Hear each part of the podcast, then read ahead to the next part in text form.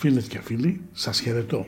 Καλώς ήρθατε σε ένα ακόμα podcast ή μάλλον στο τελευταίο podcast για το έτος 2022 από το Cards Flash. Ένα εορταστικό, ενημερωτικό, ψυχαγωγικό podcast που αποσκοπεί να σας διασκεδάσει, να σας ενημερώσει και ίσως και να σας προβληματίσει. Je veux dire à vous que Madame Έβα Καϊλή est innocent et jamais a été corrompue. Jamais. Έβα Καϊλή is innocent. The hearing is secret. No, I haven't, because I was in London this time. Oui, chérie. Αχέφθε. Εγώ σε Λόντρε. Δεν ξέρω ρε, αυτά μου λέει, αυτά σου λέω. Γράψα και τελείωνε. Σε παρακαλώ, κάνε μου τη χάρη. Κάνε μου τη χάρη, Κώστα μου, και πάρε με γρήγορα. Ας τις πολλές κουβέντες. Κάνε μου τη χάρη. Ναι. Το 2022 φεύγει. Όμως, όπως και τα τελευταία 3-4 χρόνια, αφήνει στην ψυχή και στο μυαλό μας τα σημάδια του ανεξίτηλα. Ζούμε σε μια εποχή άκρως ενδιαφέρουσα που πολλοί θα διαπιστώσετε πως έχουμε ή έχετε υποστεί gaslighting. Το gaslighting ήταν, το κάναμε podcast μαζί με το Στέργιο στην άλλη πλευρά και είναι μια μετεξέλιξη της προπαγάνδας. Είναι κατά το ελληνικότερο φρενοβλαβοποίηση και μιας και πρέπει να δώσουμε τα credit εκεί που πρέπει. Το άκουσα στο YouTube σε μια συνέντευξη είναι από τον καθηγητή του ποινικού δικαίου του Δημοκρίτου Πανεπιστημίου του κυρίου Κωνσταντίνου Βαθιώτη. Ο κύριος Κωνσταντίνος Βαθιώτης είναι ένας καθηγητής πανεπιστημίου με πολύ έντονη κοινωνική δράση. Ένας άνθρωπος ο οποίος κατά την περίοδο του COVID-19 είχε πει και πως δεν έμαθα νομικά για να με ξεφτιλίζει ο Μητσοτάκης. Ένας άνθρωπος των έργων θα μπορούσαμε να πούμε, μιας και παραιτήθηκε από την καθηγητική του έδρα. Θα πρέπει να καταλάβουμε πως τελικά ο σκοπός είναι να παρακάμψουν τη λογική μας χρησιμοποιώντας επιστήμονες οι οποίοι καταπατώντας τον όρκο τον οποίον έχουν δώσει στο να τηρούν την επιστήμη τους, για παράδειγμα γιατροί τον όρκο στον Ιπποκράτη, έχοντας αλλοιώσει κάποια πράγματα και νοήματα, μας περνάνε κάποια πράγματα δημιουργώντας μας νέες συνήθειες. Αυτές λοιπόν νέες συνήθειες δημιουργούνται από επιστήμονες οι οποίοι όμως είναι αργυρώνητοι, άρα ο λόγος τους δεν είναι επιστημονικός. Άλλο κύρος έχεις άμα είπεις εις τον μεσάζοντα λάβατε ή μέτερε τα δέοντα προς λήψη πρωτοβουλίας, κι άλλο ο τσάκορε μάγκα 800 και κάτι να γαργάρα τη δουλειά. Είναι ένας λόγος ο οποίος είναι επαμοιβή θα λέγαμε. Έτσι για παράδειγμα μας λένε είναι φυσιολογικό η παιδοφιλία, είναι φυσιολογικό να τρώμε σκυλιά, έντομα, είναι φυσιολογικό η κτηνοβασία ή δεν ξέρω εγώ τι άλλο μπορεί. Το 2022 ο Μπαμπούλας ή ο Μπαμπαγιάγκα όπως τα έλεγαν και οι αντίπαλοι στην ταινία John Wick ήταν ο Βλαδίμιρος Πούτιν. Φταίει για την Ουκρανία, φταίει για τα κρυπτονομίσματα, φταίει για την ενεργειακή και επιστημονική κρίση. We call him Baba Yaga. The boogeyman? Well, John wasn't exactly the boogeyman. He was the one you sent to kill the fucking boogeyman.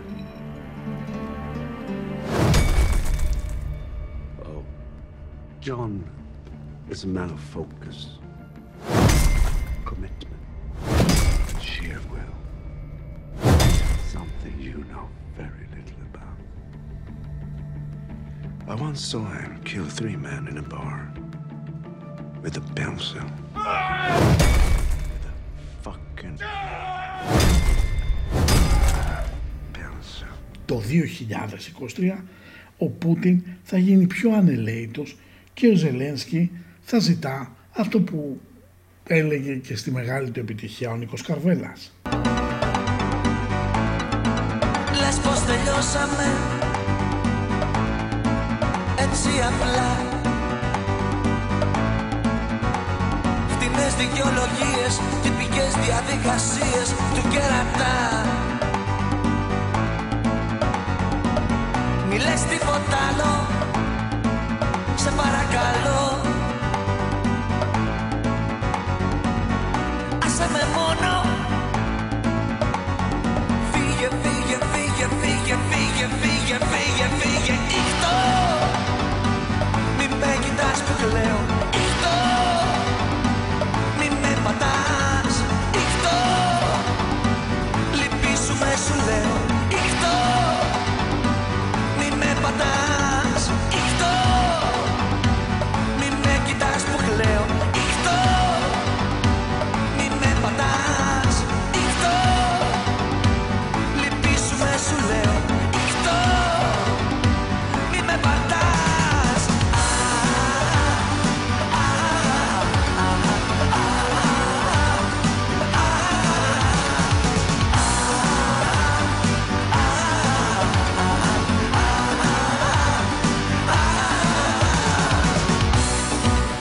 Τα πυρηνικά του Πούτιν είναι το πετρέλαιο και το φυσικό αέριο. And I've been putting out fire with gasoline.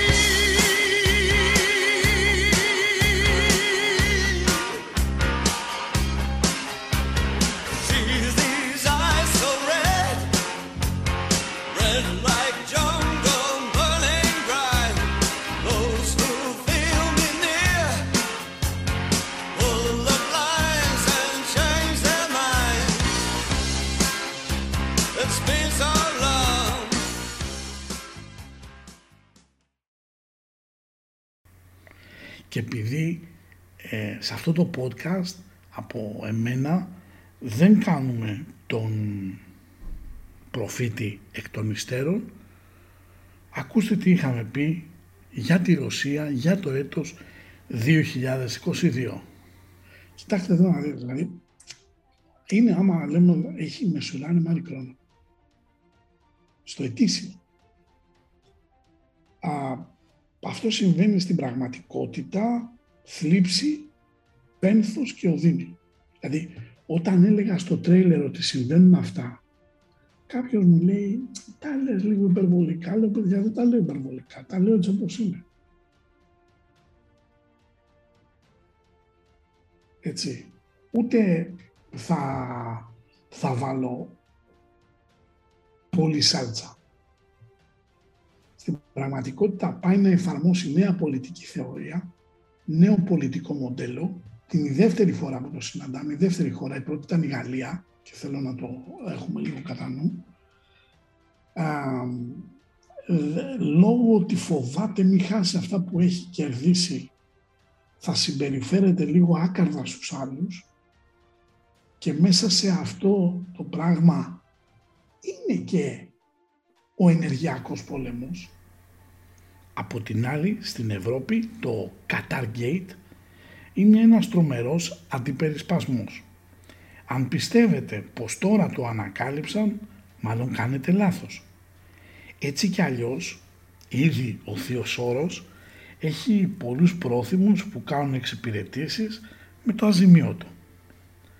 Μήπως έπρεπε να σκάσει τώρα το σκάνδαλο, μιας και πύκνωναν οι συζητήσεις ή η αμφιβολία ως προς το πρόσωπο της Ursula von der Leyen και μεταξύ τη σύμβαση που υπέγραψε η Ευρωπαϊκή Ένωση με τη Pfizer για τα εμβόλια. Τα παίρνουν δικηγόροι και γιατροί, τα παίρνουν και οι μπασκετμπολίστες, τα παίρνουν και οι εφοριακοί, τα παίρνουν και οι ραλίστες, τα παίρνουν οι διαφημίστες, τα παίρνουν και τα ψώνια, τα παίρνουν ποδοσφαιριστές και όλα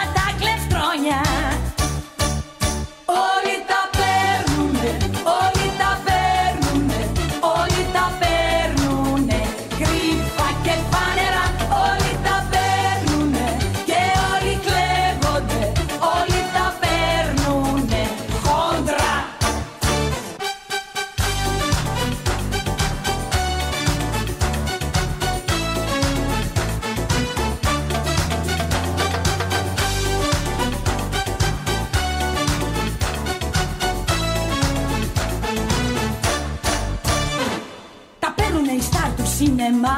Γουστάρουν όλοι τώρα να τα αρπάξουν. Τα παίρνουν τα παιδιά από τον μπαμπά και γύφτη με τα τάτσουν.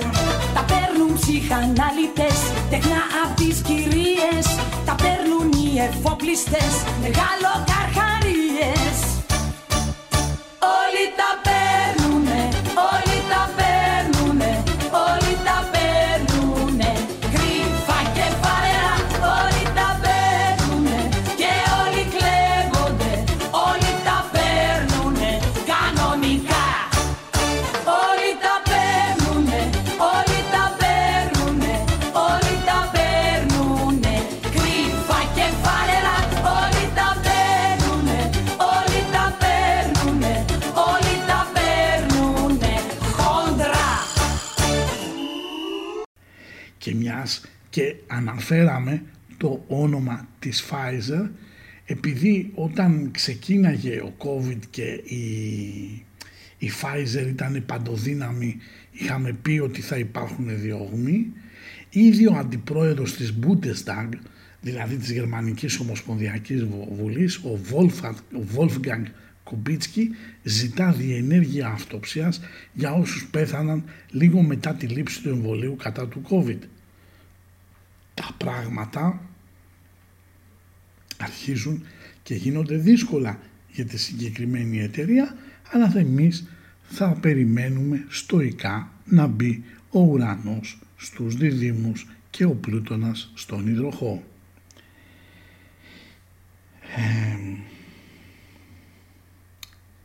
Σας είπα πως το έτος 2022 αλλά και το 2023 έρχει μέσα του, ενέχει ένα καρμικό payback.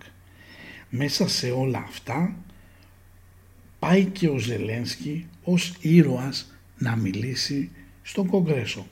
Άραγε τι θέλει να πει και ενδεχομένως τι θέλει να ζητήσει. Είσαι του πόνου μου η αιτία, είσαι ένα βάρος στην κοινωνία, είσαι η καμπούρα που έχω στην πλάτη μου. Τι κάνεις μπορεί κάποια για πάνω.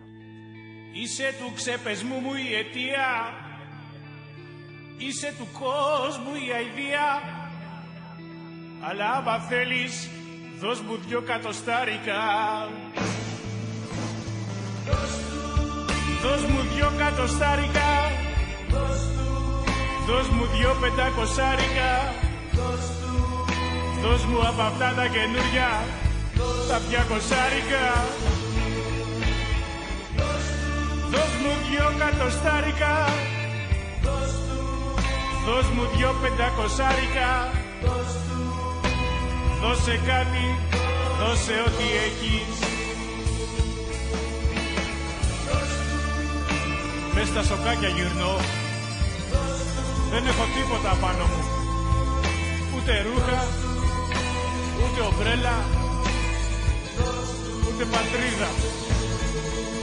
3 μέρες βρέχει τώρα και μου έχουν σπάσει τα νεύρα. Δεν έχω που να κάτσω από κάτω, ούτε ένα μπαγκάκι δεν υπάρχει να κάτσω. Πού να κάτσω, είναι όλα πιασμένα. Δεν έχω ούτε ένα αγκασμά να σκάψω το λάκκο μου. Γαμώ την κοινωνία μου, θα πάω να κάτσω πάνω σε ένα βουνό και θα σας βλέπω όλους από ψηλά. Θα βλέπω εσάς και τη μιζέρια σας, αλλά δεν θα σας έχω ανάγκη, γιατί είμαι ο Χουλκ. Το 2022 είχαμε πολλούς ανεξήγητους θανάτους και δυστυχώς ο κατάλογος ολοένα και μεγαλώνει. Με τον ήλιο τα βάζω, με τον ήλιο τα βγάζω, τι έχουν τα έρμα και ψοφάνε. Χαίρετε, αντιχαίρετε, ορίστε τι τρέχει κύριε. Άμα πονάει κανείς τι κάνει. Αναλόγως τον πόνο. Όχι έπα. Και πονάς Πονάω. Πού. Από εδώ μέχρι εδώ, από εδώ μέχρι εδώ, από εδώ. Και τώρα τι θέλεις, να πονάσεις στα ενδιάμεσα. Κάνε μου κάτι να ησυχάσω. Ένιω, στο σου κάνω κάτι εγώ να ησυχάσεις για πάντα. Γρήγορα κύριε Θορμακόπη, γρήγορα.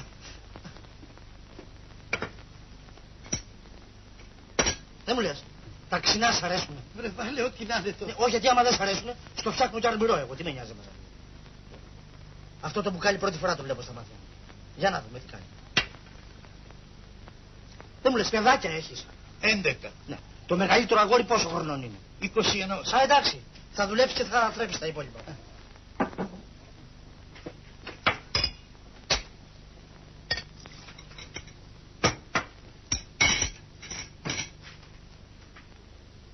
Έτοιμο είναι, φέρτο. Έτοιμο. Φέρτο. Τι εδώ θα το πιείς. Ναι. Εδώ. Ναι. Εγώ λέω να πας στο σπιτάκι σου να φιλήσεις τη γυναικούλα σου, τα παιδάκια σου. Φάρμακο είναι αυτό, δεν ξέρεις τι γίνεται. Ωραία. Φέρτο να το πάρω τώρα, έλα. Θέλεις να το πιείς εδώ. Ναι. Επιμένεις. Ορίστε κομπάνα του. Τα αποτελέσματα των εμβολιασμών θα τα βρούμε μπροστά μας.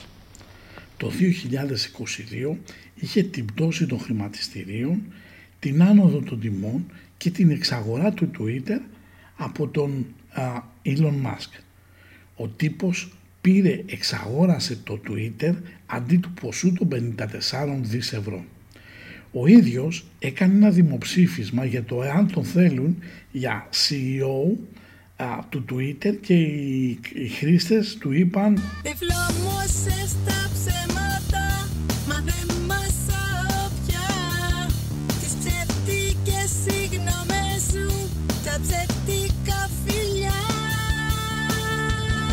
Παραπόδι, παραπόδι, βρέντε απολτό, παραπόδι, παραπόδι, και μη σε ξαναδώ.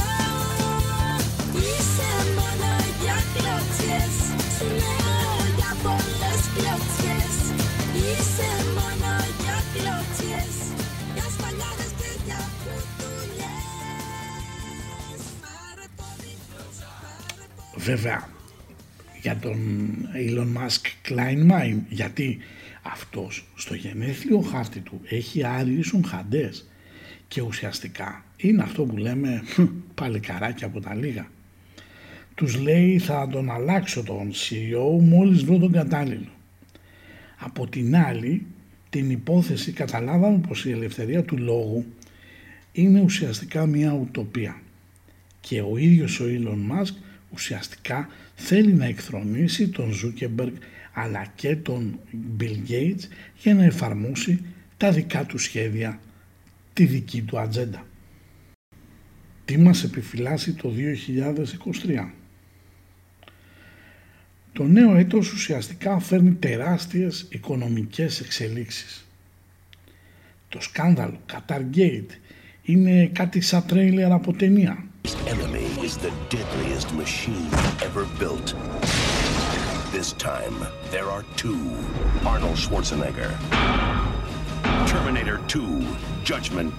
Νομίζετε πως η μόνη VIP θα είναι η Καϊλή. Αυτός που κλαίει για να ταΐ κουτσουβελάκια απ' το Θεό κι από εμέ συγχωρέ με. Αυτός που κλαίει για ποταμή σε μασουράκια παλιό κοπρί αηδιαστή και σιχαμέ.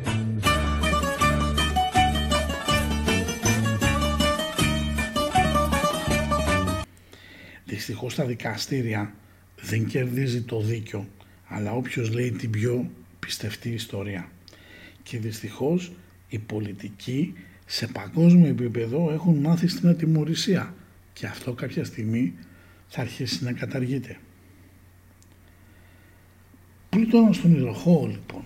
Δεν ξέρω φίλοι και φίλες αν με αυτό πρέπει να χαρούμε ή να χαρούν, να στεναχωρηθούμε ή να στεναχωρηθούν κάποιοι. Ο Πλούτονας, όπως έχω βάλει και στο βιβλίο που έχω γράψει στα αγγλικά, αλλά όπως είπα και στους ανθρώπους που με τίμησαν με την παρουσία τους στο live του 2023, είπα πως οι άνθρωποι συμβιβάζονται με ένα επίπεδο απελπισίας που μπορούν να το αντέξουν, και αυτό το ονομάζουν ευτυχία. Ο ετήσιος Πλούτονας συσσούνται με τον Κιούπιντο. Αυτό μας σημειοδοτεί μια τεράστια αύξηση θανάτων. Αυτό που είχα προβλέψει από το 20 πως έρχεται ραγδαία από το 20-22 και μετά με κορύφωση το 25, το 24-25 ραγδαία έξοδο ψυχών, αυτό έρχεται να πολλαπλασιάζεται. Πολλές υποσχέσεις δεν θα τηρηθούν, ενώ πολλά κόλπα και κομπίνες θα αποκαλυφθούν είτε από βλακεία είτε από αστάθμητο παράγοντα που κανείς δεν υπολόγισε ποτέ. Και εδώ, επειδή αυτό το κείμενο είναι γραμμένο από το Σεπτέμβριο του 2022, αλλά το τι λέω εγώ δεν έχει καμία σημασία, επειδή δημοσιεύτηκε στις 5/12 στο Amazon και επειδή στα ελληνικά το είπαμε στο live του 2022, άρα 4/12, αυτό περιγράφει την περιπέτεια της Έβας Καϊλή και όχι μόνο που έρχεται, για όλους αυτούς τους ανθρώπους από τα ψηλά ράφια της κοινωνίας που τελικά θα καταλάβουν πολύ πως από τα ψηλά στα χαμηλά είναι ένα τσιγάρο δρόμος. Ο Πλούτονας λοιπόν εισέρχεται, θα κάνει μια δοκιμαστική, θα λέγαμε, είσοδο το 2023 στις 23 Τρίτου. Θα ξαναγυρίσει στις 11 Ιουνίου του 23 και θα μείνει όλο το 23 εκεί, και 21 Εντεκάτου του 24 θα μπει, 24 Ιανουαρίου του 24 θα ξαναμπεί, θα γυρίσει πίσω το Σεπτέμβριο και θα ξαναμπεί οριστικός και αμετακλήτως το 24 στις 19 Νοεμβρίου. Φαρμάκι έχω στην ψυχή, φέρνει μαυρίλα θολερή στα στήθια μου. Νύχτα ξημέρωτη ξανά, με το πιωτό της με κερνά, εβίβα μου. Σκοτάδι πίνω για πιωτό, πω πω πω πω, πω πω πω πω. Δέφη της λύσας μου κρατώ, πω πω πω πω, πω πω πω πω. Και το μυαλό μου είναι θολό, πω πω πω πω, πω πω πω πω. Τρέλα, τρέλα, τρέλα. Με πολύ απλά λόγια, αν λάβουμε υπόψη μας πως με Πλούτονας στον εγώ καιρο ξεκίνησε η μεταφορά των πρώτων μαύρων από την Αφρική στις Ηνωμένες Πολιτείες και το εμπόριο των σκλάβων πήραν εξέλικτες διαστάσεις με τον Πλούτονα στον υδροχόο, θα πρέπει να δούμε τι ακριβώς πρέπει να περιμένουμε. Θα πρέπει λοιπόν να περιμένουμε πως με Πλούτονα στον εγώ καιρο ένας μαύρος έγινε πρόεδρος των Ηνωμένων Πολιτείων, και μιλώ ασφαλώς για τον Μπαράκ Ομπάμα. Με Πλούτονα όμως τον υδροχόο, οι Ισπανοί κονκισταδόρες λαιλατούν τη γη και το χρυσό των Ίνκα και μεθοδεύουν την εξολόθρευσή τους. Το καλοκαίρι του 1763 Βρετανοί αξιωματούχοι δίνουν σκόπιμα στους Ινδιάνους κουβέρτες μολυσμένες με ευλογιά κατά τη διάρκεια των ειρηνευτικών συνομιλιών κατά το Γαλλο-Ινδιανικό πόλεμο, έτσι, και ξεκινάει η πανδημία, και εκεί στηρίζεται και η πρόβλεψη αυτή που σας είπα, ότι περιμένουμε νέο είδους ασθένειες, ενδεχομένως δερματολογικής φύσεως.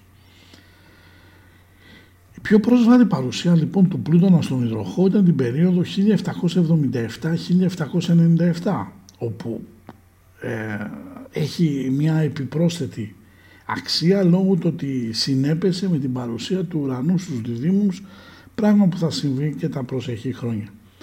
Γενικά η παρουσία του Πλούτονα στον υδροχό συνδέεται με την απικιοκρατία, αλλά και επαναστάσεις μεγάλης διάρκειας και κυρίως μεγάλης σφοδρότητας. Κατά συνέπεια, ο Κλάους Σβαμπ που λέει πως το χάος που επικρατεί τον εξυπηρετεί, θα πρέπει να προσέχει τι εύχεται, αφού όπως είχε πει και ο Αμερικανός συγγραφέας Άλαν Ντιν Φώστερ, freedom is just chaos with better lighting, που σημαίνει ότι η ελευθερία είναι απλά ένα χάος με καλύτερο φωτισμό, με καλύτερο φως. Η είσοδος λοιπόν του Πλούτονα στον υδροχό προμηνεί πράγματα που θα ανατρέψουν ολοκληρωτικά τους λεγόμενους ισχυρούς. Απλά η Επανάσταση και το χάος είναι ο αναδευτήρας της ιστορίας. Κατά τον Ισίωδο και το έργο του Θεογονία έλεγε ότι εν αρχή είναι το χάος. Δηλαδή στην αρχή υπήρχε το χάος και στη συνέχεια φτιάχτηκε η ομορφιά του κόσμου μέσα από μάχες, πάλι και κυρίως αμφισβήτηση. Αν σκεφτούμε πως με Πλούτονα στον υδροχό είχαμε Γαλλική Επανάσταση, Αμερικανική Επανάσταση, το κίνημα κατάργησης νόμου περί δουλείας 1733, άσχετα αν ολοκληρώθηκε το 1888, τον διαφωτισμό, αλλά και πολλά άλλα, μπορούμε να πούμε με βεβαιότητα στους ισχυρούς της γης αυτό που είχε πει ο Ιησούς Χριστός στο κατά Ματθαίον Ευαγγέλιο, ότι και οι πρώτοι τελευταίοι έσονται πρώτοι και οι πρώτοι έσονται τελευταίοι. Λοιπόν, ο Πλούτονας και η ιστορία. Τώρα εδώ θέλω λίγο να καταλάβετε ότι αν πάμε πολύ πίσω, οι Ρωμαίοι εισβάλλουν στη Βρετανία το 43 μετά Χριστόν και ο Πλούτονας βρίσκεται στον αργό καιρό και ιδρύουν την πόλη του Λονδίνου. Όταν ο Πλούτονας συνσύρδε στον υδροχό το 60 μετά Χριστόν, υπήρξε η εξέγερση κατά της κατοχής, κατά τη Βουδίτσκα, που ήταν βασίλισσα της φυλής των Ικενίων. Έτσι, δυστυχώς απέτυχε, σκοτώθηκε η βασίλισσα. Μετά η επόμενη διέλευση που είχαμε το 305-329 είναι κατά την περίοδος της βασιλείας του Κωνσταντίνου στη Ρώμη, προσελετίστηκε στο χριστιανισμό το 312, συμμετείχε στο διάταγμα του Μιλάνου το 313, το οποίο καθιέρωσε τη θρησκευτική ανοχή για τους χριστιανούς στην αυτοκρατορία. Το 325 η Σύνοδος της Νίκαιας συμφώνησε τη δική της εκδοχή του χριστιανικού ορθοδόξου δόγματος και απέριξε πολλά από τα λεγόμενα Ευαγγέλια. Υπάρχει ένας Άγγλος θεολόγος με Πλούτονα στον υδροχό το 795 έως το 819, ο Άλκουιν, που ίδρυσε ένα πανεπιστήμιο μαζί με υπό την αιγίδα του Καρλομάγνου για την διάδοση της γνώσης και της μάθησης.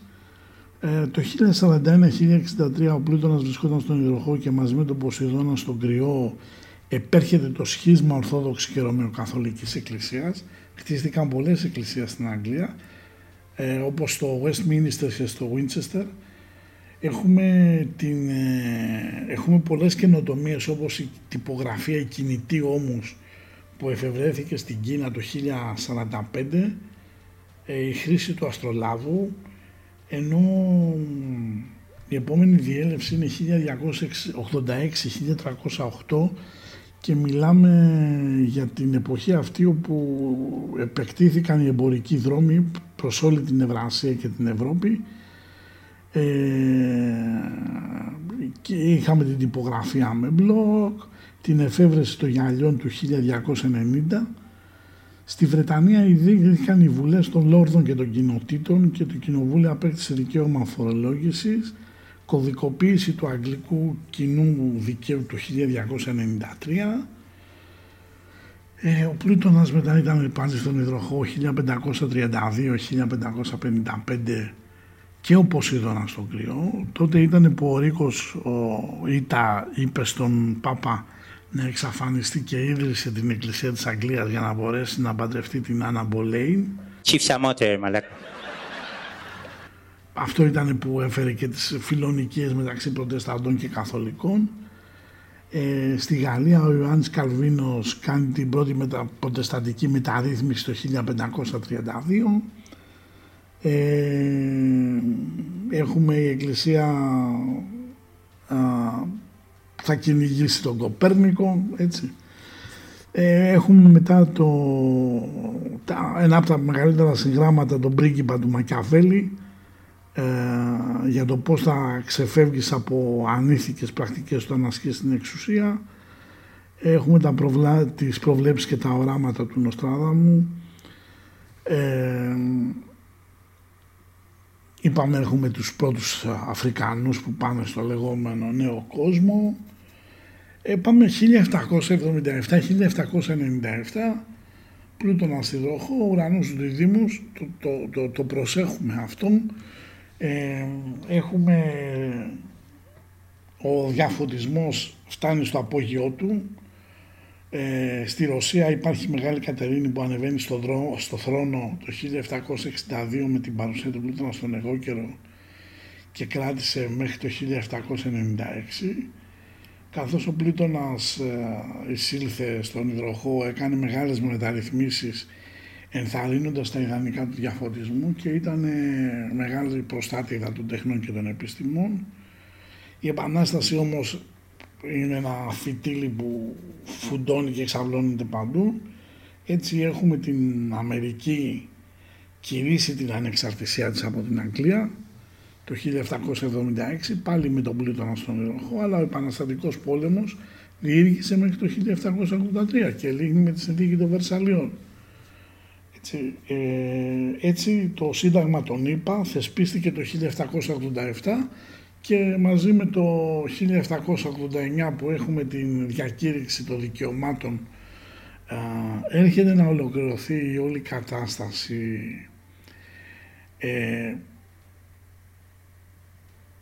Στη Γαλλία έχουμε τρομερά και φοβερά πράγματα, ανατροπή της μοναρχίας, κατάργηση του φεουδαρχικού συστήματος, θέσπιση της κάρτας των δικαιωμάτων των ανθρώπων, ξεκινάει η βιομηχανική επανάσταση, γενικά ένας κακός χαμούλης θα λέγαμε.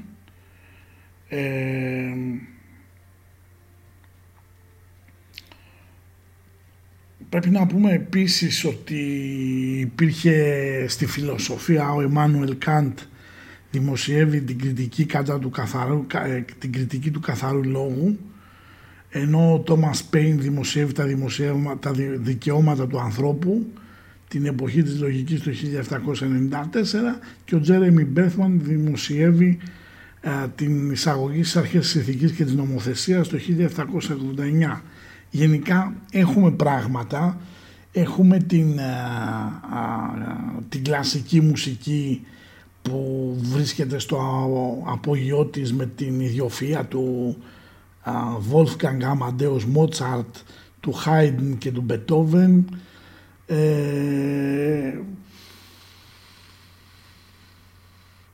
Όμως θα πρέπει να καταλάβουμε κάτι, ότι τι φέρνει ο Πλούτονας στον υδροχό, και αυτό ας μην μείνουμε στο 23, ας το πάμε μέχρι πολύ αργότερα, μέχρι το 40 νομίζω που κάθεται εκεί, έτσι. Λοιπόν, στην πραγματικότητα οι άνθρωποι οι οποίοι θα επαναστατήσουν, και πιστέψτε με θα είναι πολλοί, θα επαναστατήσουν όχι για να πετύχουν αυτοί το καλύτερο μέλλον και να το καρποθούν, αλλά για να δώσουν ένα καλύτερο μέλλον στις γενιές τους, στις επόμενες γενιές. Και μάλιστα θα πρέπει να θυμάστε ότι είναι μία χρονιά όπου αρχίζουν και εκολάπτονται το 23 αρκετές αντουανέτες, αλλά αντίστοιχα θα εκολαφθούν ακόμα περισσότεροι Ροβεσπιέροι.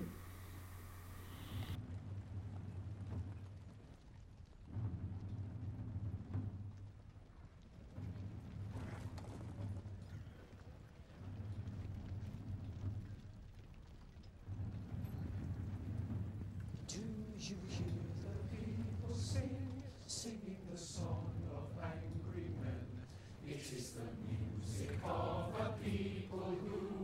must be slaves again. When the beating of your heart echoes the beating of the drums, there is a life about to start when tomorrow comes. Will you join in our crusade? Who will be strong and stand with me? Beyond the barricade, is there a world you long to see? Then join in the fight that will give you the right to be free.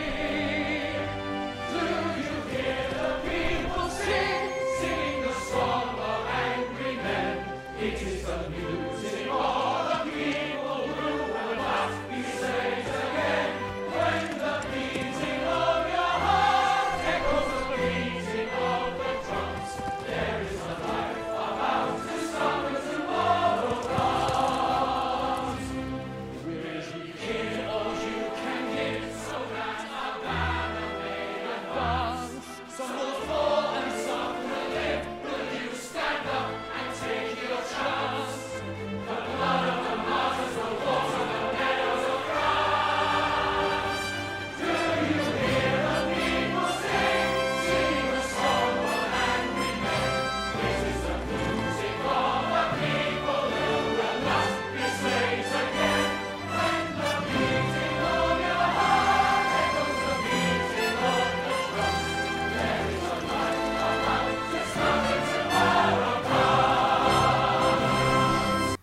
Και να θυμάστε τη φράση που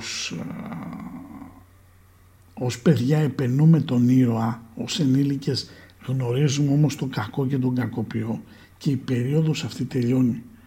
Και τελειώνει γιατί? Γιατί μπαίνει μια καινούργια κάρτα η οποία έχει να κάνει με τα δικαιώματα του ανθρώπου. Όμως θα πρέπει να καταλάβουμε ότι ξεκινάει μια περίοδο που, αν μπορούσαμε να πούμε, το 23 σηματοδοτεί μία από την πιο διάσημη φράση η οποία ανήκει στο κίνημα του Μαξιμίλιαν Ροβεσπιέρ, που λέει ότι ο ίκτος είναι προδοσία. Θα θυμάστε όμως ότι, όπως είχε πει ο Ότο φον Μπίσμαρκ, τις επαναστάσεις τις προετοιμάζουν οι μεγαλοφυείς, τις πραγματοποιούν οι φανατικοί και τις εκμεταλλεύονται τα αποδράσματα της κοινωνίας. Για μένα το 2023 μου θυμίζει κάτι από το βιβλίο του Steinbeck, «Τα σταφύλια της οργής». Μάλιστα, στο συγκεκριμένο έργο λέει ο Στάινμπεκ, δεν έχουμε τίποτα τώρα, είπε ο πατέρας, σε λίγο δεν θα υπάρχει ούτε σοδιά ούτε λεφτά. Τι θα κάνουμε τότε, τι θα τρώμε? Και η Ρόζα κοντεύει να γεννήσει. Έχω φτάσει να αποφεύγω να τα σκέφτομαι όλα αυτά. Γι' αυτό ανασκαλεύω το παρελθόν για να μην σκέφτομαι. Μου φαίνεται ότι ξόφλησε πια η ζωή μας. Αν δεν λέγαμε ότι το έχει γράψει ο Στάινμπεκ τον περασμένο αιώνα, θα λέγαμε ότι είναι ένα σύγχρονο βιβλίο, ένα σύγχρονο αφήγημα. «Όχι, δεν ξόφλησε», είπε χαμογελαστά η μητέρα. «Να και άλλο ένα πράγμα που μόνο η γυναίκα το ξέρει. Το πρόσεξα αυτό. Ο άντρας ζει με πηδήματα. Ένα μωρό γεννιέται και ένας άντρας πεθαίνει, και αυτό είναι ένα πήδημα. Αγοράζει ένα χτήμα και μετά το χάνει, και αυτό είναι ένα πήδημα. Η γυναίκα κυλάει σαρέμα. Είναι σαν ποτάμι με μικρές δίνες, μικρούς καταράχτες, αλλά ένα ποτάμι που κυλάει. Έτσι τα αντιμετωπίζει η γυναίκα. Δεν θα πεθάνουμε, θα επιζήσουμε. Η ζωή κυλάει. Αλλάζει ίσως λίγο, αλλά πάλι κυλάει». «Πώς μπορείς να είσαι τόσο σίγουρη?» ρώτησε ο θείος Τζον. «Τι είναι εκείνο που θα εμποδίσει να σταματήσουν όλα αυτά, που θα μας εμποδίσει από το να αποκάνουμε και να τα παρατήσουμε όλα?» Η μητέρα σκέφτηκε για λίγο, έτριψε τα χέρια της και μετά έπλεξε τα δάχτυλά της. «Δύσκολο να το πω», είπε. «Ό,τι κάνουμε μου φαίνεται ότι έχει σκοπό να κρατήσει αυτή τη συνέχεια. Έτσι μου φαίνεται εμένα. Ακόμα και η πείνα και η αρρώστια. Μερικοί πεθαίνουν, οι περισσότεροι όμως γίνονται καλά. Πρέπει να προσπαθείς να ζεις την κάθε μέρα, απλά και μόνο την κάθε μέρα. Ένα τέτοιο έγκλημα ξεπερνά και κάθε δημόσια καταγγελία. Μια τέτοια πίκρα είναι ανίκανα τα δάκρυα να τη συμβολήσουν. Όλες μας οι επιτυχίες καταραίουν μπροστά σε αυτή μας την αποτυχία. Έφορη γη, ολόις και σαράδες δέντρα, ρωμαλαίοι κορμοί, καρποί οριμασμένοι. Και τα ετοιμοθάνατα παιδιά από την πελάγρα πρέπει να πεθάνουν γιατί δεν βγαίνει κέρδος από τα πορτοκάλια. Και οι γιατροί της Δημαρχίας συμπληρώνουν τα πιστοποιητικά, πέθανα από υποσιτισμό, γιατί τα τρόφιμα πρέπει να σαπίσουν, με το ζόρι.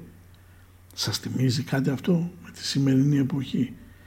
Οι άνθρωποι έρχονται με δίχτυα να ψαρέψουν πατάτες από το ποτάμι, μα οι φύλακες τους συγκρατούν μακριά και έρχονται με αυτοκίνητα και βροντολογούν για να πάρουν τα πεσμένα πορτοκάλια, να είναι ραντισμένα με πετρόλαδο.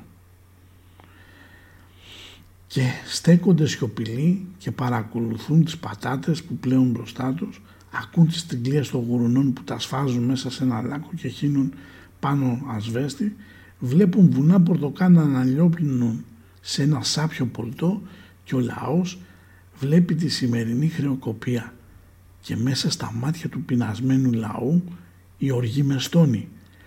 Μες στην ψυχή του λαού με στώνουν και βαραίνουν τα σταφύλια της οργής. Βαραίνουν για τον τρίγο.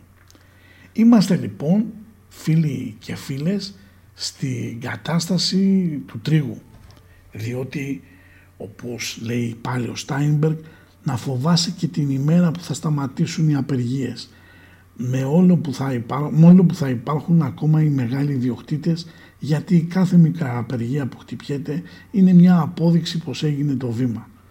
Πρέπει γι' αυτό να ξέρεις, να φοβάσαι τη μέρα που ο συνειδητός άνθρωπος θα πάψει να αγωνίζεται και να πεθαίνει για μια ιδέα, γιατί αυτή και μόνο η ιδιότητα είναι το θεμέλιο του ανθρώπινου συνειδητού και αυτή και μόνο η ιδιότητα κάνει να είναι ο άνθρωπος ένα ξεχωριστό «ον» μέσα στο σύμπαν. Πρέπει λοιπόν να καταλάβουμε ότι βρισκόμαστε στη διαχωριστική γραμμή μεταξύ πείνας και οργής. Αυτή η λεπτή γραμμή είναι τόσο ευαίσθητη όπου μπορεί να κάνει το swift ή το από τη μία μεριά στην άλλη με πολύ ευκολία, με μεγάλη ευκολία. Ας μην ξεχνάμε βεβαίως ότι το 2023 είναι μια χρονιά όπου θα βγάλει μια ταλαιπωρία. Οι συνέπειες όμως του πολέμου και του COVID, του πολέμου στην Ουκρανία, έτσι, και του COVID θα φανούν το 24. Το 23 λίγο πάνω κάτω θα την ψιλοπαλέψει ο άνθρωπος. Από εκεί και πέρα δεν είμαι πολύ σίγουρος ή μάλλον είμαι πολύ επιφυλακτικός, ίσως και απεσιόδοξος μέχρι να έρθει η 22/12/2025. Εκεί θα έλεγα πως είναι μια ημερομηνία ορόσημο για την ανθρωπότητα. Ήδη στις προβλέψεις του 2022 και όμως στις προβλέψεις του 2023 φαίνεται πως θα έχουμε έντονα γεωφυσικά φαινόμενα και προσδιορίσα ιδιαίτερα και στην περιοχή της Αμερικής. Ήδη ακριβώς απάνω στην αλλαγή του χρόνου, δηλαδή λίγο πριν μπει το 23 αλλά ουσιαστικά καταγράφεται στο 22, έγινε ένας σεισμός μεγάλης κλίμακας στην περιοχή της Καλιφόρνια, εκεί που βρίσκεται το ρήγμα του Αγίου Ανδρέα. Όπως είχα πει και στο podcast που είχα κάνει την πρόβλεψη για Νοέμβριο και Δεκέμβριο μαζί, θα είχαμε σεισμικές δονήσεις και ηφαιστειακές εκρήξεις. Νομίζω και τα δύο μας έχουν επιβεβαιώσει. Τώρα από εκεί και πέρα, αν θέλουμε να είμαστε πάρα πολύ συγκεκριμένοι σε αυτά που λέμε, θα πρέπει να καταλάβουμε πως οι χώρες τραβάνε ζόρι εξαιτίας του ότι οι περισσότεροι πολιτικοί κάνουν, θα έπρεπε μάλλον να έχουν την ίδια αντιμετώπιση που έχει η Έβα Καϊλή. Είναι άδικο αυτό που λέω. Ίσως βάζουμε κάποιους ανθρώπους οι οποίοι είναι έντιμοι μέσα στην ίδια, στην ίδια ομάδα, αλλά δυστυχώς ο χρηματισμός στην πολιτική ζωή, λυπάμαι που το λέω, είναι συνήθις πρακτική. Όπως είχαμε πει και στα podcast, ο SBF, ο Sam Bankman-Fried, ουσιαστικά στην πραγματικότητα αντιμετώπισε μια τεράστια, ένα τεράστιο κατηγορητήριο, μιας και έριξε έξω ένα από τα κορυφαία ανταλλακτήρια πλατφόρμες κρυπτονομισμάτων. Πολλοί κόσμος έχασε την περιουσία του. Ήδη υπάρχουν διάφοροι κλειδονισμοί στον χώρο των κρυπτονομισμάτων. Εννοείται ότι όπου υπάρχει κρίση, η κρίση δημιουργεί κρίσους. Αυτό που θέλω να το έχετε λίγο στα υπόψη σας. Βρισκόμαστε σε μια περίοδο που και το 23 θα έχουμε μια συνέχεια των πολεμικών σειράξεων και νομίζω ότι, όπως έγραψα, θα έχουμε και μια μεταλαμπάδευση, μιας και η Ουκρανία, είτε αρέσει στους Αμερικάνους είτε όχι, είναι μια χαμένη υπόθεση. Θα έχουμε μια μεταλαμπάδευση είτε στην Ταϊβάν, αλλά η Ταϊβάν είναι για άλλους λόγους, είτε στο Κόσοβο, που αυτό είναι και πάλι για άλλους λόγους. Αλλά αν κάποιος θα ήθελε να χτυπήσει τη Ρωσία κάπου που πονάει, θα λέγαμε Κόσοβο ή Συρία. Συρία, οι άνθρωποι προσπαθούν να ανοικοδομήσουν τη χώρα τους, άρα εκτός συμφραζομένων μάλλον θα πάμε σε μια κατάσταση εμπόλεμης μεταξύ Κωσοβάρων, Κωσόβου και Σερβίας. Τώρα, η κατάσταση με την οικονομία, ναι, δεν είναι καλή. Εάν κοιτάζουμε το κλάδο των κρυπτονομισμάτων, μπορούμε να διαπιστώσουμε αυτό που έλεγα, ότι δεν θα τις επιτρέψουν να εκφράσουν τη δυναμική τους στα κρυπτονομίσματα και να πάνε πάνω από τα 100.000. Μιλάμε πάντα για το bitcoin. Αυτό όμως που χρειάζεται να δώσουμε πάρα πολύ μεγάλη έμφαση είναι το ότι ήδη στη Wall Street έχουμε μεγάλη αιμορραγία. Πολλοί κόσμος πηδάει, αφήνει τις θέσεις του, που λέμε. Πολλά πράγματα που κάνει η Fed, η Ομοσπονδιακή Τράπεζα, δεν έχουν λογική, στερούνται οποιασδήποτε οικονομικής, αν θέλετε, λογικής, και έτσι σιγά σιγά οδηγούμαστε σε μια κατάσταση όπου δεν μπορώ να πω αυτό που είπανε κάποιοι, είπανε ένα στίχο ενός ποίηματος που λέει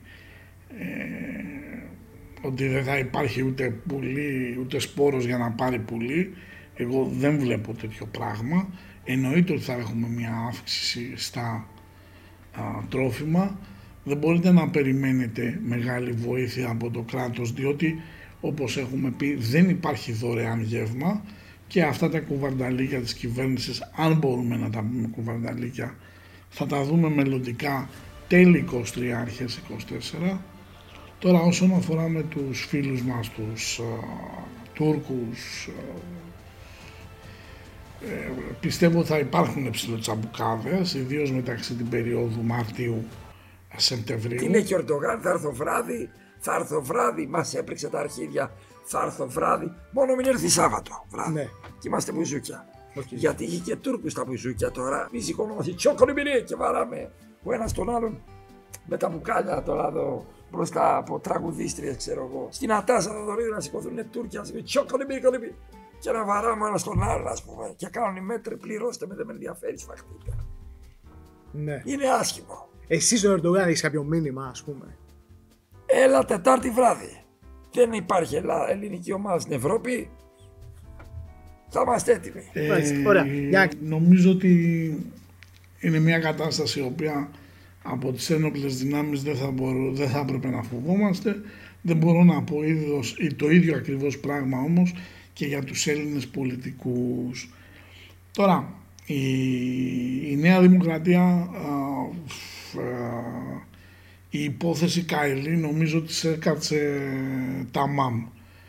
Έφυγε πολύ και από το σκάνδαλο των παρακολουθήσεων. Η ελληνική γλώσσα είναι η πλουσιωτέρα από όλες τις ομιλούμενες ανά την υφήλιον γλώσσες. Εκατομμύρια λέξεις επιτρέπουν εις τους χρήστας της γλώσσης να επιλέξουν εκείνην ακριβώς την λέξη που χρειάζονται για να περιγράψουν την όποια έννοια. Έτσι, με την αρρωγή των λέξεων ευδοκιμεί η γλώσσα και είμαι ευτυχής και ως άνθρωπος και ως Έλλην και ως καθηγητής της γλωσσολογίας να διαπιστώνω ότι οι νεοέλληνες στις καθημερινές τους συναλλαγές κάνουν χρήση αυτού του εθνικού γλωσσικού μας πλούτου. Ένα, δύο, ένα. Δουλεύει ρε μαλάκα. Ανοιχτό είναι βρε μαλάκα. Μα γιατί δεν μου το λες ρε μαλάκα? Τι να σου πω βρε μαλάκα? Ότι είναι ανοιχτό βρε μαλάκα. Αφού σου το πω βρε μαλάκα. Ποτέ μου το πες ρε μαλάκα. Μα μαλάκας είσαι βρε μαλάκα. Δεν ακούς που μιλάει ο καθηγητής βρε μαλάκα. Μα τι μαλάκας είσαι βρε μαλάκα? Θέλω να ξέρω ποιοι μαλάκες παίζουν με τα μικρόφωνα. Κάποια στιγμή θα τρεφθούν και ερωτήματα στον κύριο Ανδρουλάκη αν ήξερε τι ήξερε, γιατί υπήρχε και μια σχέση του κύριου Ανδρουλάκη παλαιότερα με την κυρία Καϊλή, είναι και στο ίδιο κόμμα, δεν μπορεί να μην είχε μια πληροφόρηση, έτσι. Λοιπόν, το ένα είναι αυτό. Εντάξει, και στη Νέα Δημοκρατία έχουν τον κύριο Αβραμόπουλο που έχει εμπλακεί στα τελευταία 3-4 σκάνδαλα, ασφαλώς εκ παραδρομής το όνομά του έχει βρεθεί εκεί πέρα. Γενικά είναι ένα πολύ περίεργο κλίμα. Υπάρχει, γνώμη μου, μια υπόγεια συζήτηση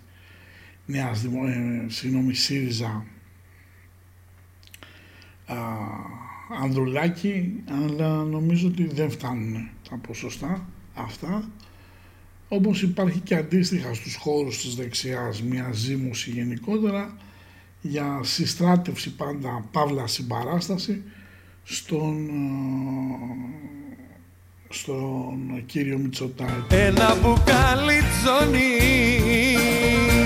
τη μοναξιά σκοτώνει και γίνεσαι καλά σε μερικά λεπτά. Ένα μπουκάλι τζονί τη μοναξιά σκοτώνει και γίνεσαι καλά σε μερικά λεπτά. Τώρα θα πρέπει να περιμένουμε αύξηση του πετρελαίου, της τιμής του δηλαδή, αύξηση στα καύσιμα και σε όλα αυτά. Είναι μια περίοδος η οποία, όπως σας είχα πει, η κατάσταση με τον COVID είναι ψιλολιγμένη, δηλαδή δεν πολύ ασχολούνται και πολύ και τον επικαλούνται όποτε πρέπει να τον επικαλεστούν.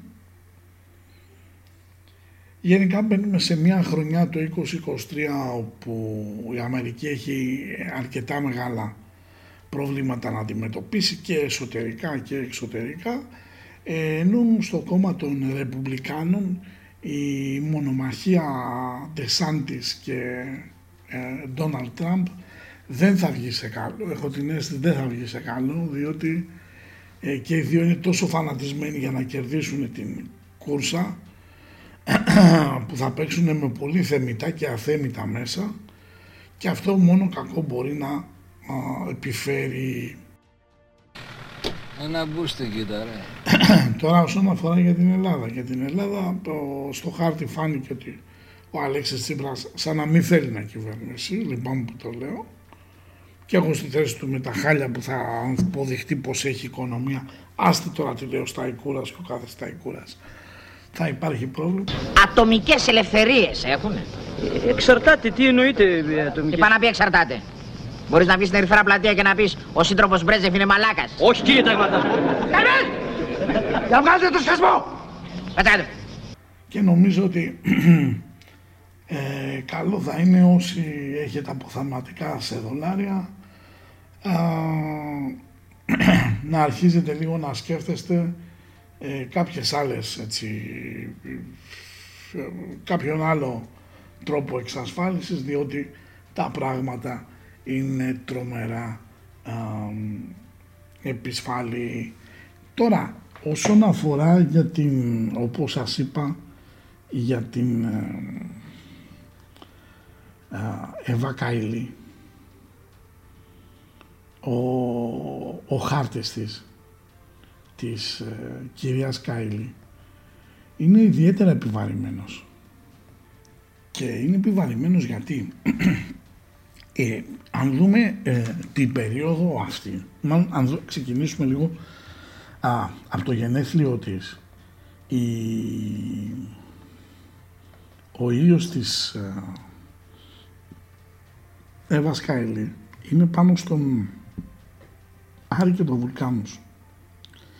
Αυτό δείχνει την εύνοια σε έναν άνθρωπο ο οποίος, δεν θα πω αν έχει ταλέντα ή όχι, αλλά χωρίς ιδιαίτερη προσπάθεια δημιουργεί κάτι. Βέβαια θα πρέπει να πούμε ότι πέφτει και ανάμεσα στον άξονα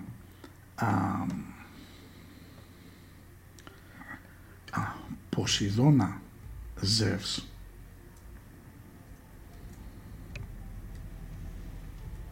και αυτό μας δίνει ως ερμηνεία. Άκαπη εργασία, το άτομο το οποίο καταβάλει μάταιες προσπάθειες, ίσον Βουλκάνους, δυνατές αλλά και άχρηστες και κατασπαταλημένες προσπάθειες, ίσον Άρη, που λέει πάλι ακριβώς το ίδιο. Εάν όμως έρθουμε να δούμε λίγο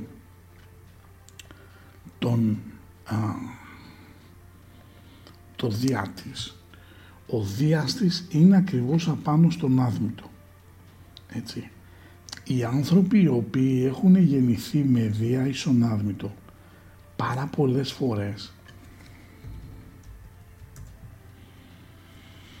μιλάει για κέρδη από πρώτες ύλες, μιλάει για σπατάλη, για οικονομικές απώλειες, χάνοντας τα πράγματα τα οποία θεωρώ σίγουρα και κεκτημένα. Χρήματα μέσω της γης ή της ακίνητης περιουσίας, μεγάλα κομμάτια γης. Προσέχτε να δείτε. Αγόρασε το οικόπεδο στην Πάρο, άνοιξε εταιρεία real estate. Έτσι. Λέει και ένα χωρισμό λύτρωση, πράγμα το οποίο απευχόμαστε. Έτσι. Και θα πρέπει να πούμε ότι όταν την συνέλαβαν είχε σε κοσμικό επίπεδο Ποσειδώνα ίσον Κρόνο υποθετικό, που λέει ο άξονας διπλωματίας, μια μεγάλη εξαπάτηση, η κακουχία του πατρός, προϊστάμενοι που περνούν δύσκολα στις υπηρεσίες τους, η αναθεώρηση, η ακύρωση διαταγμάτων και νόμων, ένας που λειτουργεί υποκάλυψη, μια βιτρίνα, μια μόστρα, μπερδεμένα νομικά πλαίσια, ανίκανος εργοδότης και για ναυτικό λέει και τέτοια, δεν μας ενδιαφέρει τώρα αυτό. Εκεί πέρα λοιπόν ήταν το μεσοδιάστημα δια άδμητο. Αν βάλω λοιπόν δια άδμητο ίσον Ποσειδώνα, Έτσι, σπαταλημένα χρήματα, λανθασμένη επένδυση, χαμένο κεφάλαιο επένδυσης. Και αν βάλω χρόνο υποθετικό, θα μου δώσει ως ερμηνεία δαπάνες, υψηλό οικονομικό βάρος, μεγάλα έξοδα. Το πρόβλημα είναι το εξής στο χάρτη της κυρίας Καϊλή. Το πρόβλημα είναι ότι ο άδμητος, ένας από τους πιο αργούς πλανήτες της Ουράνια, είναι πάνω στον Άρη Κρόνο.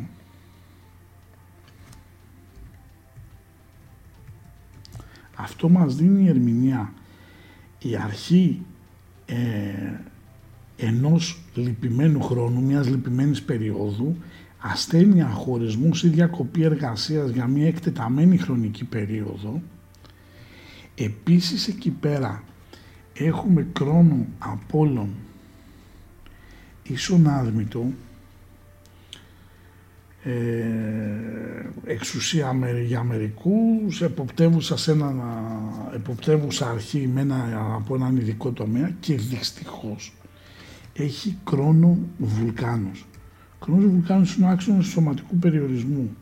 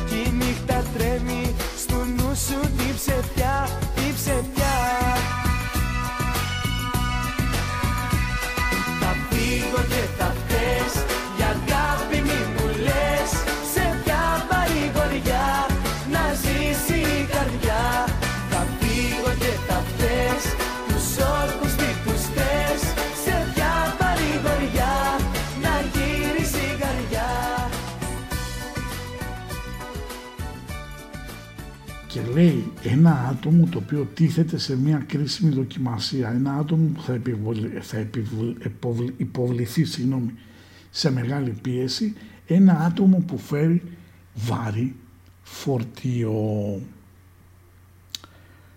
Αυτά είναι τα βασικά. Την κρατάει όλο το 22 αυτό, το ετήσιο του 22, έτσι. Άρα θεωρούμε ότι αν δεν συντρέχουν άλλοι λόγοι πλανητικοί, δηλαδή δεν ξέρουμε οροσκόπο και τέτοια, θα πρέπει να ταλαιπωρηθεί πάρα πολύ. Ο ετήσιος Κρόνος είναι πάνω στην Αφροδίτης της, έτσι, και ο Κρόνος είναι πάνω στον Κρόνο τον υποθετικό. Άρα έχω Αφροδίτη Κρόνο. Ο άξονας συναισθηματικής ψυχράς, χωρισμός, αίσθημα απογοήτευσης, μια γυναίκα μόνη, έτσι. Και έχουμε επίσης και Κρόνο υποθετικό.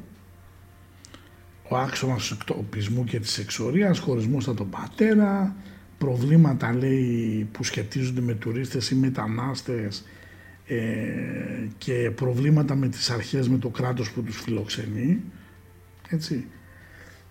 Παρέτηση, οι πρόεδροι του παρελθόντος, απώλειες μέσα από νομικές διαδικασίες, έτσι. Άρα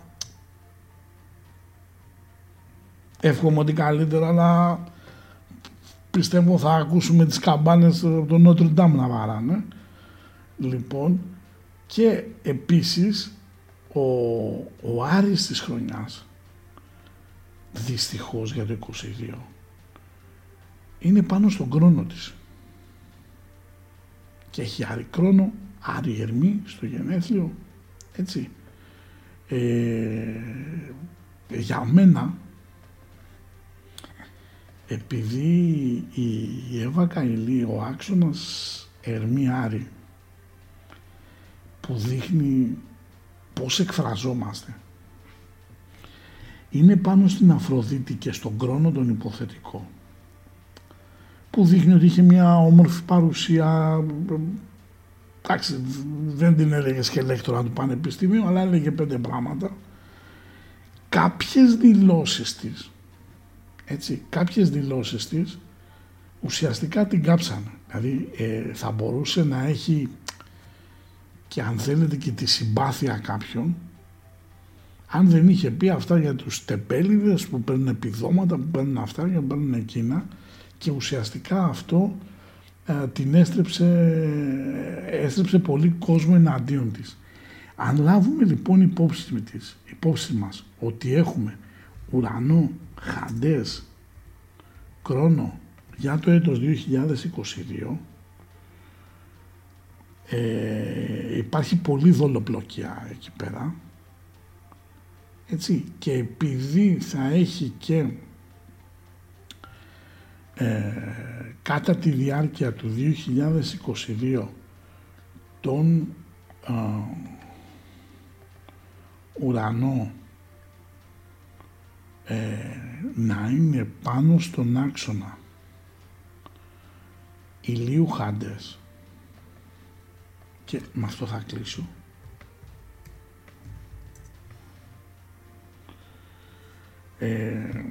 για σοβαρή διαφωνία που οδηγεί σε ρήξη, δεν υπάρχει κοινή συνισταμένη επικοινωνίας. Νομίζω ότι θα πρέπει να καταλάβουμε, ή μάλλον θα πρέπει να καταλάβει η ίδια, ότι έχει μπει σε μια πολύ δυσάρεστη κατάσταση. Η έκλειψη, η οποία έγινε 25 Δεκάτου και 26 Δεκάτου έχει τα γενέθλιά της, η κυρία Καϊλή, της τύπησε το γενέθλιο ήλιο, σπυροδότησε γεγονότα, και τώρα από εκεί και πέρα αυτό που θα πρέπει να έχει στα υπόψη της είναι να κοιτάξει να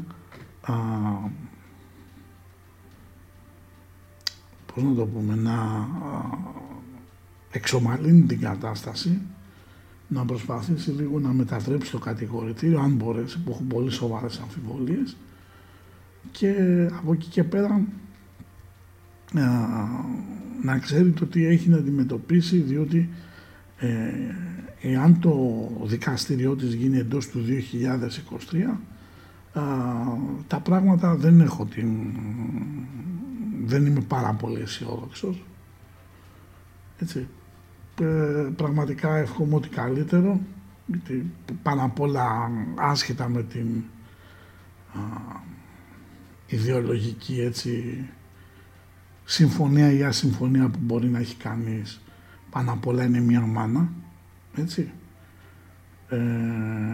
και δεν μπορώ να ακούω μαλάκιες στο να σκεφτόταν τα παιδιά της. Αυτή, εντάξει, θα έπρεπε να σκεφτεί το παιδί της, αλλά το παιδί της δεν μπορούσε να ήξερε για τη μάνα, οπότε να μην αρχίσουμε τις παπαριές, ας πούμε, για το όνομα του Θεού. Λοιπόν, και ο Κρόνος ο υποθετικός, που υποδεικνύει τα άτομα εξουσίας,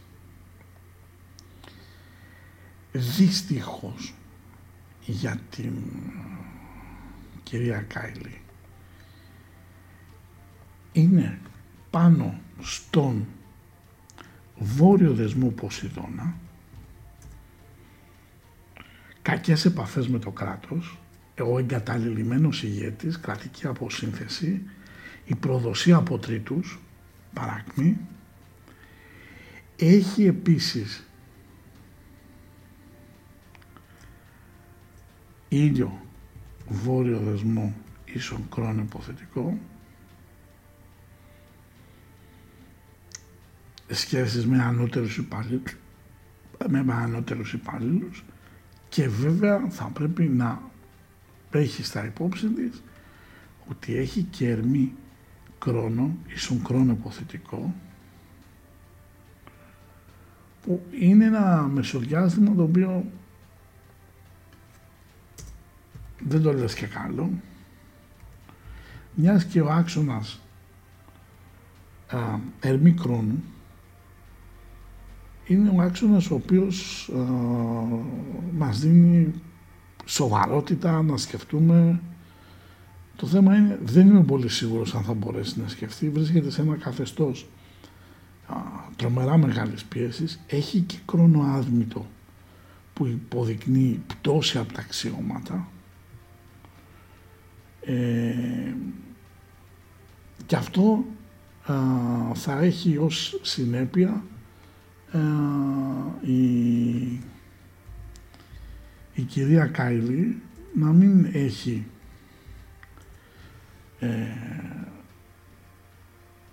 πολύ σωστή αντιμετώπιση από τρίτους, από τη δικαιοσύνη.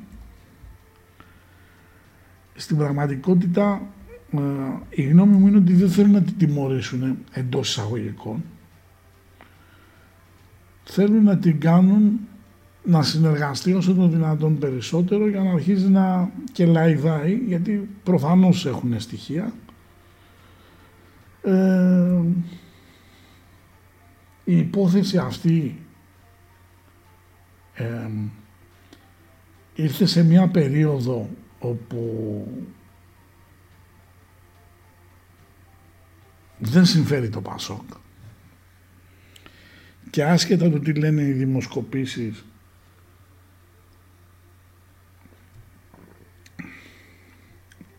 δεν μπορούμε να πούμε ότι δεν θα κάνει ζημιά στο ΠΑΣΟΚ. Αν και το ΠΑΣΟΚ, για να είμαστε ειλικρινείς, δεν χρειάζονταν το σκάνδαλο Qatar Gate και την εμπλοκή της Καϊλή για να πάθει ζημιά. Ούτως ή άλλως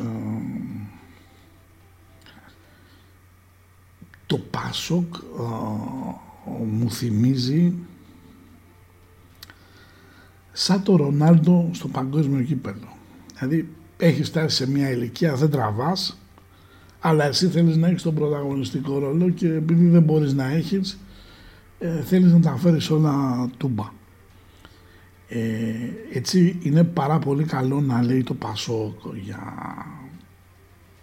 τους διαγωνισμούς, για τους κυβερνητικούς χειρισμούς, για τα σπίτια, τα τραπεζικά δάνεια και όλα αυτά, αλλά όπως και το ΠΑΣΟΚ, έτσι και η Νέα Δημοκρατία, καλό θα είναι να κοιτάξουν πρώτα τα του οίκου τους, γιατί αυτό που ξεκίνησε με τα σπίτια, με τις κατασχέσεις, θα έχει συνέχεια. Και όπως η υπόθεση Πάτσι θα δημιουργήσει μεγάλο πρόβλημα στη Νέα Δημοκρατία, πάμε σε μια βουλή η οποία, έχω την αίσθηση, πολλοί θα γίνουν ρόμπα, δηλαδή στην προσπάθεια να συγκυβερνήσουν κάποιοι να πάρουν υπουργεία, θα δούμε περίεργες μπιφτέκα και κολοτούμπα, θα τη γυρίσουν την μπιφτέκα από την άλλη πλευρά.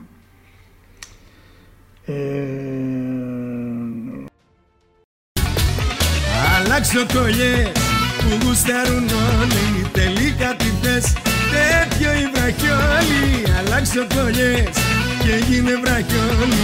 Αλλάξ' το κολλιές που θέλουνε πολλές.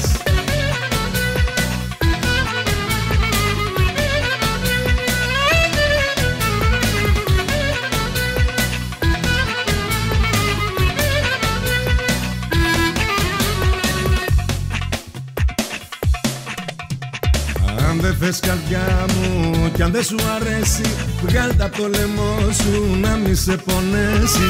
Έβαλες το ένα, έβαλες και τ' άλλο, μα δεν θες κανένα, κάτσε να στο βγάλω. Αλλά... Οι εκλογές που λένε για 26 Μαρτίου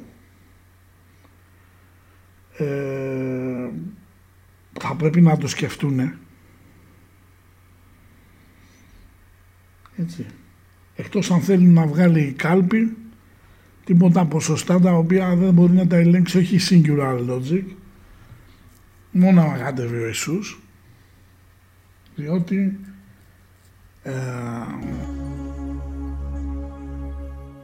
ακυβέρνει το καράβι, η αγάπη μας να βαγίσαμε και οι δυο μας. Απ' τα αγάπη μας δεν πιστέψαμε ποτέ, στην αγάπη μας να βαγίσαμε και οι δυο μας. Απ' τα αγάπη μας ακυβέρνει το καράβι.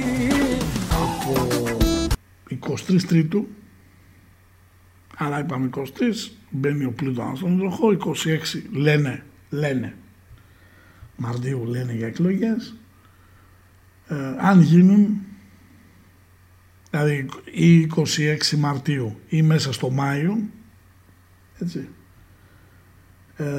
τα ποσοστά θα είναι λίγο περίεργα, δηλαδή εκεί που τον δίνουν το Μητσοτάκι 35% τη Νέα Δημοκρατία, θα πεις αφαίρεσε ένα 8%. Εκεί που το δίνει το Τσίπρα 25%, θα πεις αφαίρεσε ένα 5%. Εκεί που δίνουν ας πούμε το Φαΐλο μαζί με το Τζίμερο 1,5%, θα του πει πάρε ένα 2,5% απάνω. Εκεί που λένε το μέρα 25, 4,1, να είσαι εκεί στο 2,931, να δούμε μπαίνεις δεν μπαίνεις. Μη φύγεις Ντόρι μου, μη φύγεις. Θα φαρμακωθώ Ντόρι. Θα πέσω στη θάλασσα να πνιγώ.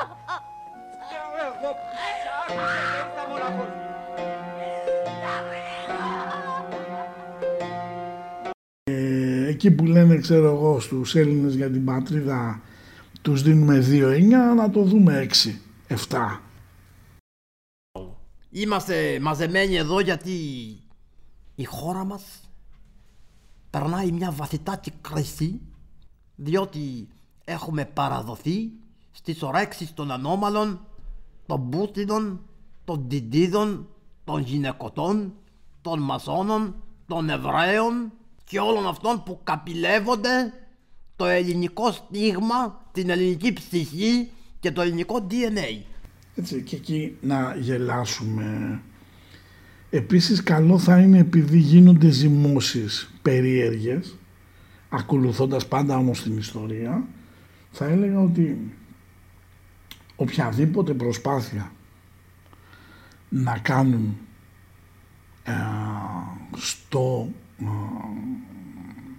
να βγάλουν τους Έλληνες για την πατρίδα εκτός,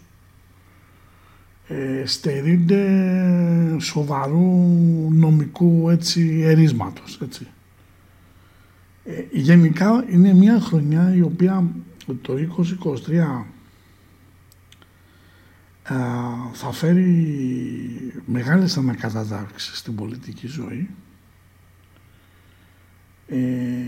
Έχω την αίσθηση ότι η κυβέρνηση αυτή θα παίξει τα αρέστα της να μην χάσει, που κατά τη γνώμη μου δεν θα χάσει, αν θέλετε τη γνώμη μου. Αλλά θα τα πούν αυτά και άλλοι συνάδελφοι μέσα στο 23, οπότε θα έχουμε πράγματα να ασχοληθούμε. Τώρα, κλείνοντας, γιατί φτάνουμε και στο τέλος, ούτως ή άλλως δεν μπορώ να σας πω περισσότερα από όσα, εντάξει, με τα παιδιά που κάναμε το live 9 ώρες μιλάγαμε, έτσι. Εγώ μπορώ να σας δώσω τώρα λίγο ένα ίσα ίσα να ξέρετε τι παίζει. Κλείνοντας λοιπόν με τίτλους, μπορώ να σας πω το εξής: είναι μια χρονιά η οποία με μηδενική κρυούδια που ξεκινάει όποτε έχει ξεκινήσει αυτό.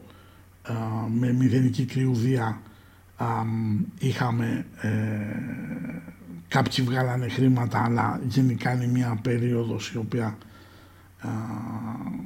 είναι μια περίοδος που μπορεί να φέρει ύφεση, έτσι. το 1914 ή μάλλον το 1913 ξεκίνησε η παγκοσμιοποίηση. 23 Δεκάτου το 1913, δηλαδή ουσιαστικά στο ετήσιο του 1914, ο Wilson Wildrow ήταν πρόεδρος των Ηνωμένων Πολιτειών, υποδεικνύει, υπογράφει να πάρουν το τύπομα οι Rockefeller και οι Rothschild και να κάνει τη Fed και το IRS, και λέει μετά στα απομνημονεύματα το έκανα μεγάλο λάθος και καταδίκασα το λαό μου. Okay. Εάν το 1914 λοιπόν ήταν η αρχή της παγκοσμιοποίησης, όπως λένε πάρα πολλοί οικονομολόγοι, το 2023 είναι η αρχή της αποπαγκοσμιοποίησης. Μπαίνουμε σε μια κατάσταση όπου οι χώρες ξαναμοιράζονται με οικονομικά και στρατιωτικά κίνητρα.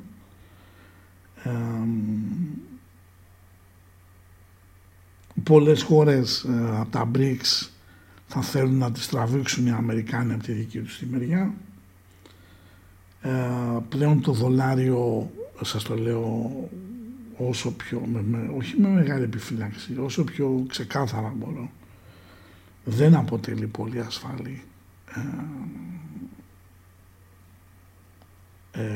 μέσω αποταμιεύσεων, οπότε κάντε λίγο τα κουμάντα σας, εάν και εφόσον έχετε και αν και εφόσον θέλετε βεβαίως. Και μέσα σε όλα αυτά θα πρέπει να έχουμε υπόψη μας ότι αυτό που έγινε το 2022 στα χρηματιστήρια είναι ένα τρέιλερ αυτό που έρχεται το 2023. Είδατε, πέρσι σας είχα μιλήσει για τις δύο δολοφονικές, όπως είχα χαρακτηρίσει, εκλήψεις του Οκτωβρίου. Αντίστοιχα είναι οι εκλήψεις του Μαΐου. Απρίλιος-Μάιος είναι πάρα πολύ δύσκολες οι εκλήψεις. Έτσι. Οπότε προσέχουμε για να έχουμε αυτά. Πριν κλείσουμε, θα ήθελα να κάνουμε ένα giveaway που λένε και οι μορφωμένοι. Έτσι. Το giveaway έχει να κάνει,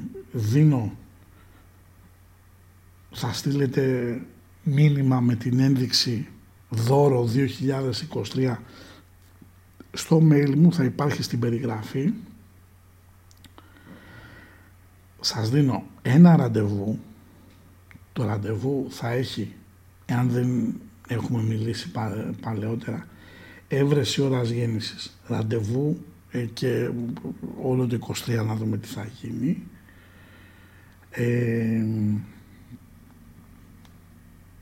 Και δίνω επίσης και ένα, μια καρμική ανάλυση, ποια είναι τι ζητάει η ψυχή μας και ποιο είναι το καρμικό μας μονοπάτι για την παρούσα ενσάρκωση. Το δεύτερο θα το πάρετε σε βίντεο, έτσι.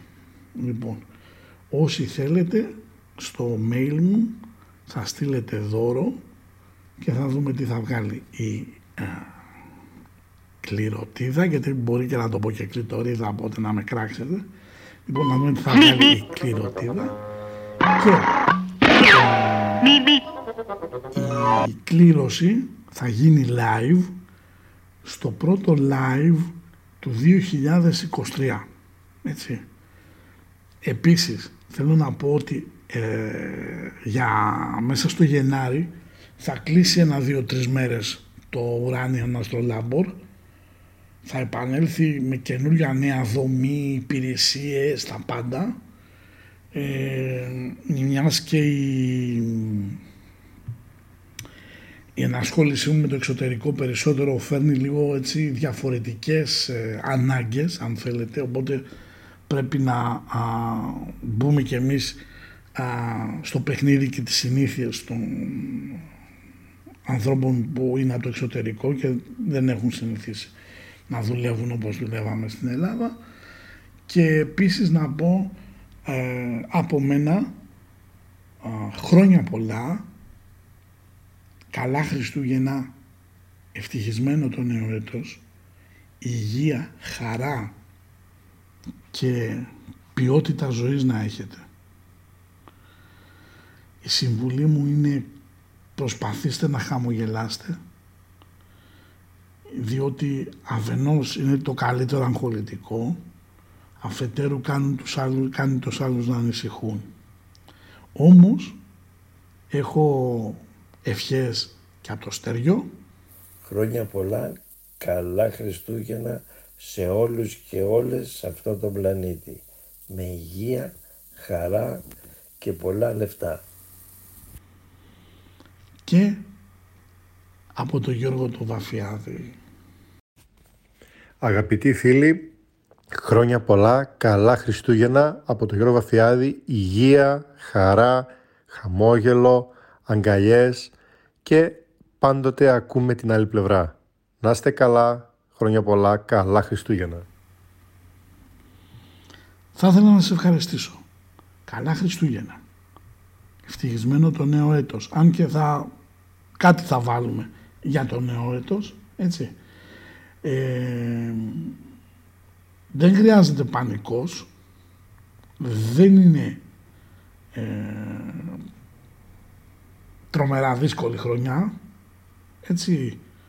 Δύσκολη θα είναι για αυτούς που έχουν πάρα πολλά λεφτά, δύσκολη θα είναι για αυτούς που έχουν αξιώματα, γιατί θα αναγκαστούν να μπουν σε ένα διαφορετικό mood εργασίας και συνέπειας, πράγμα που δεν έχουν συνηθίσει, διότι παραφράζοντας την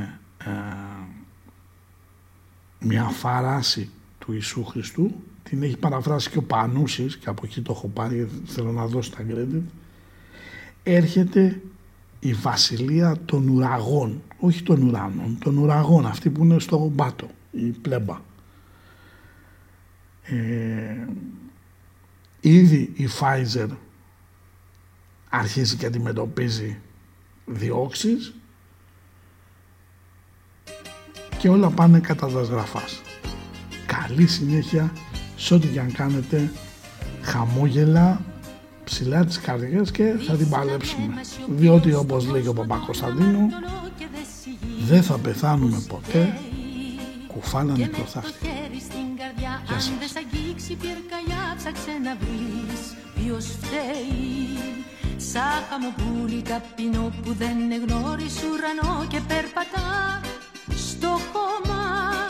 Την ενδεκάτη εντολή δεν τη σεβάστηκες πολύ, γι' αυτό πονάς ακόμα. Την ενδεκάτη εντολή δεν τη σεβάστηκες πολύ, γι' αυτό πονάς ακόμα. Είναι καινούρια και παλιά, σαν της ψυχής την αντιλιά, σαν της καρδίας τα βάθη. Μα μες του κόσμου τη φωτιά που μπερδευτήκαν τα χαρτιά, κανείς δεν θα τη μάθει. Τράβα να πεις το Μωυσή και ξαναρώτα τον κι εσύ, μήπως αυτός την ξέρει. Την ενδεκάτη εντολή που είναι ολοκάθαρο γυαλί και κόφτερο μαχαίρι. Την ενδεκάτη εντολή που είναι ολοκάθαρο γυαλί και κόφτερο μαχαίρι. Στην παγωμένη σου ερημιά το γέλιο γίνεται ζημιά και η ομορφία σκοτάδι. Έτσι είναι φίλε μου η ζωή, παίρνει τον ήλιο το πρωί, την καταχνιά το βράδυ. Κάνε λοιπόν υπομονή τώρα που φως δεν θα φανεί κι ούτε θα φύγει.